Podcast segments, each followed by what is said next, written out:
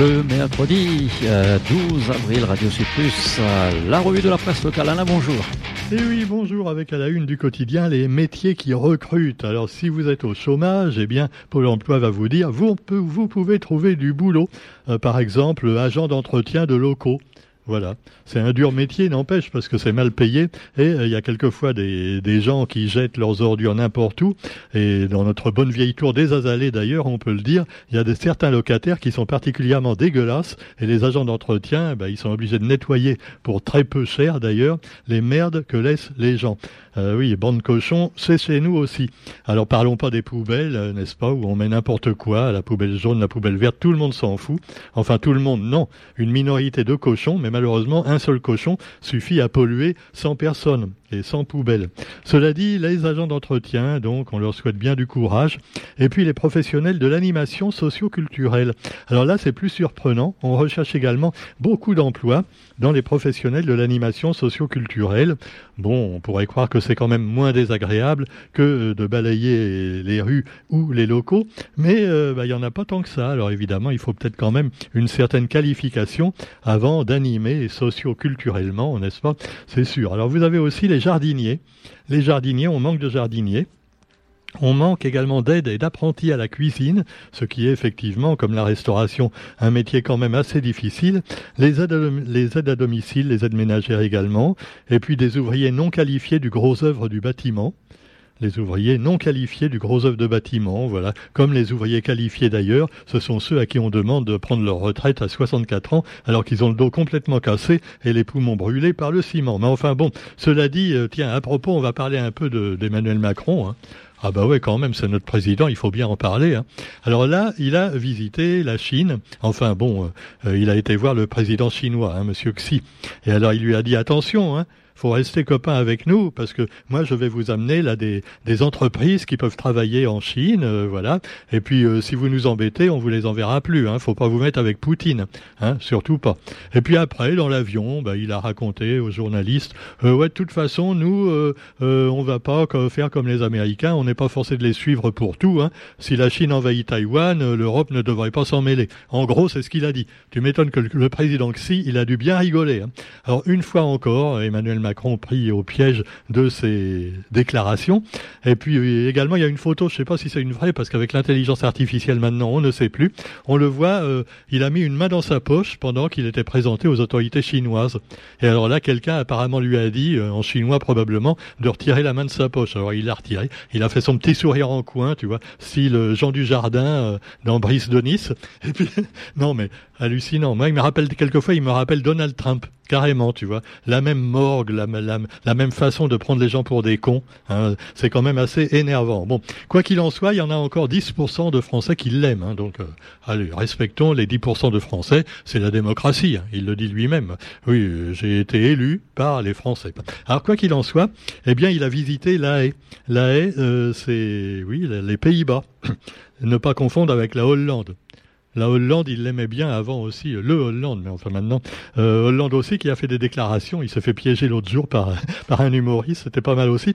Alors le président français a été rattrapé par les manifestations contre sa réforme des retraites. Allons bon, lors d'une visite d'État, alors il va aux Pays-Bas, on se dit là au moins on va me foutre la paix. Eh ben non, il y avait des manifestants aux Pays-Bas aussi, hein.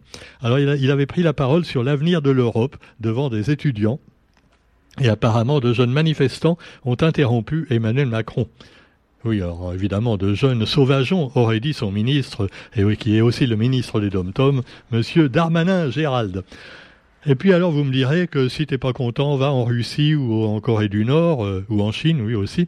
Non, c'est sûr, l'avantage qu'on a, nous, c'est qu'on peut encore dire du mal du président sans aller en prison tout de suite. Alors qu'en Russie, par exemple, si tu veux pas être engagé dans l'armée russe pour aller tuer des innocents ukrainiens, eh ben, on va t'enrôler de force maintenant. C'est une nouvelle loi qui favorise facilite l'enrôlement. En effet, certains, évidemment, qui n'aimaient pas leur patrie, la grande Russie, avaient décidé de se porter pâle, tu vois, de dire non, on n'y va pas, non, on n'a pas reçu la lettre de convocation, non. Et maintenant, eh ben, ils vont faire des courriers électroniques. Voilà, pour obliger les gens, même ceux qui ont fui à l'étranger, à partir à l'armée. Et s'ils y vont pas, eh bien, ils menacent d'être mis, évidemment, en prison, voire pire. La loi russe prévoit maintenant de lourdes peines de prison pour les réfractaires à l'armée. Voilà, bon, la prison. Je me dirais que dans la guerre de 14-18, si tu voulais pas y aller, t'étais passé par les armes carrément. Et en France aussi, oui. Donc, il y a quand même eu du progrès. C'est pas encore tout à fait la démocratie quand même, faut bien le reconnaître. Chasse aux réfractaires, donc. Et puis pendant ce temps-là, eh bien en Allemagne, alors là c'est pas un bon exemple, Emmanuel, pour la France, Monsieur Macron, parce qu'en Allemagne le pays a débranché samedi ses 3 derniers réacteurs nucléaires. Donc il n'y a plus de nucléaire en Allemagne. Incroyable, alors que chez nous on nous dit non il faut en mettre plus, c'est pas polluant du tout ça. Alors l'Allemagne maintient le cap de sa sortie du nucléaire malgré la crise énergétique donc du pays, comme d'ailleurs dans beaucoup de pays d'Europe. Alors là aussi c'est un exemple européen que Macron ne va pas suivre, non. Il prend les exemples qui l'arrangent, tu vois. C'est comme quand il dit, voilà, ah là on va prendre tel pays, on va prendre exemple sur tel pays parce qu'eux ils ont mis la retraite à 67 ans. Non, rigolez pas, c'est la prochaine étape, Et Madame Borne y réfléchit, certainement. Pendant ce temps-là, eh bien, vous avez également l'économie avec la croissance mondiale, avec le FMI qui abaisse légèrement ses prévisions. Bon, manquerait plus qu'ils disent que voilà, les milliardaires vont être encore 2 fois plus riches. Même Emmanuel, Strauss-Kahn, DSK, Dominique Strauss-Kahn, a donc critiqué le gouvernement français en matière d'économie et tout ça. Voilà. Strauss-Kahn, il se réveille. Oui, il est toujours là. Maintenant, il montre un petit peu moins le bout de son nez. Non, pas d'autre chose, Roger. Mais bon. Alors, vous avez également les retraites. Il y a encore une manifestation prévue demain en métropole et chez nous un petit peu. Et les syndicats sont suspendus à la décision du Conseil constitutionnel.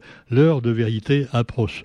Bon, on sait ce que ça va donner. Comme d'habitude, le Conseil constitutionnel, il va enlever 2 ou 3 petits détails et puis finalement il va accepter ce qui a été décidé par 49.3 par Elisabeth Borne. Et évidemment, des gens comme François Ruffin protestent et les oppositions sont déçues également à propos de mesures pour le bien vieillir. Alors pour bâtir la société du bien vieillir, là c'est mal parti, tu vois, avec la retraite même des métiers pénibles à 64 ans, je ne sais pas si c'est une bonne chose. Mais enfin, quoi qu'il en soit, vous trouverez également un autre sujet qui fâche, la Nouvelle-Calédonie, avec la Première ministre qui a entamé des discussions bilatérales avec les indépendantistes sur le dialogue de l'avenir institutionnel de l'archipel. Ça fait 50 ans que ça dure, ça va finir par péter un jour et après ce sera comme les pieds noirs en Algérie, blanc. Du jour au lendemain, il va falloir la valise ou le cercueil, mais apparemment la France ne fait qu'attiser les braises. Avant d'essayer de... Oui, on a envie de Brest à un moment, oui, c'est le cas de le dire. Allez, sur ce, eh bien, vous avez également les Comores avec la crainte de l'arrivée d'un virus, le virus de Marbourg. Alors, c'est un virus mortel, mais rassurez-vous, non, ça risque rien à La Réunion. Non, parce qu'il y a déjà des commentaires sur certains sites un petit peu de droite, voire d'extrême droite de La Réunion. Je ne dirai pas le nom, les commentaires débiles qui disent « Oui, c'est encore la faute des Mahorais et des Comoriens, ils vont nous envoyer un virus mortel, faut arrêter, faut plus qu'ils viennent à La Réunion du tout. » Voilà, bon. Et oui, les cons, ça écrit aussi des commentaires sur Internet et sur Facebook, et puis sur les réseaux sociaux. Quoi qu'il en soit, vous avez aussi un retour sur l'esclavage, la mémoire de l'esclavage, quelle place lui accorder ? Et là, comment représenter ? C'est un symposium international réunissant de nombreux experts venus du monde entier qui va se tenir donc du 14 au 16 avril à Saint-André puis à Saint-Denis avec un hommage à Toussaint L'Ouverture. Bon. On parle beaucoup de l'esclavage. Il y a aussi la colonie, il faudrait en parler un petit peu plus souvent. D'ailleurs, il y a une malgache qui vient de faire un livre sur les émeutes de 1947, qu'on peut vous conseiller d'ailleurs de lire, et qui, mais évidemment, c'est un peu trop près de nous, tu vois. Il y a encore des survivants de part et d'autre, des victimes comme des bourreaux, donc, non, on préfère parler de l'esclavage, c'est beaucoup plus loin, tu vois. Ça engage plus personne, maintenant. Bon, c'était pas bien l'esclavage, oh là là. Et la colonie, ça dépend. Et on leur a fait des routes à Madagascar, quand même. Ah oui, et puis la majeure partie des Malgaches regrette la France. Non, sans déconner. Il y en a un qui m'a dit ça encore l'autre jour. Bon, enfin, cela dit, chacun dit ce qu'il veut. Et puis, vous aurez également la promotion du retour au pays Et là, c'est pour les Réunionnais, les fonctionnaires ultramarins. Et c'est une proposition de loi qui a été déposée sur l'initiative de la Saint-Josephoise, Émiline Kerbidi, qui s'était présentée, on s'en souvient, aux élections l'autre fois. Donc, c'était pour les législatives, si je ne m'abuse. Donc, un paradoxe domien existe. Les jeunes diplômés locaux peinent à accéder aux emplois qualifiés offerts localement. Alors, c'est quand même un comble. On est quand même à 10 000 kilomètres. Et c'est pas normal que les gens qui simplement ont envie de changer d'air, de quitter Lille, Roubaix, Courtois, Tourcoing ou Paris pour aller au soleil puissent avoir plus facilement que les locaux. Voilà, je dirais la même chose pour les Corses, pour les Marseillais qui sont obligés d'aller dans le Nord et tout ça. C'est quand même un petit peu aberrant, quoi qu'il en soit. Non, mais il y en a, c'est juste pour aller au soleil et se regrouper entre eux quelquefois d'ailleurs en disant « La Réunion est une île tout à fait charmante, mais il reste quand même entre soi, tu vois ». À Saint-Gilles, entre autres. Non, je suis pas anti-oreille, me faites pas dire ça, je suis parisien d'origine.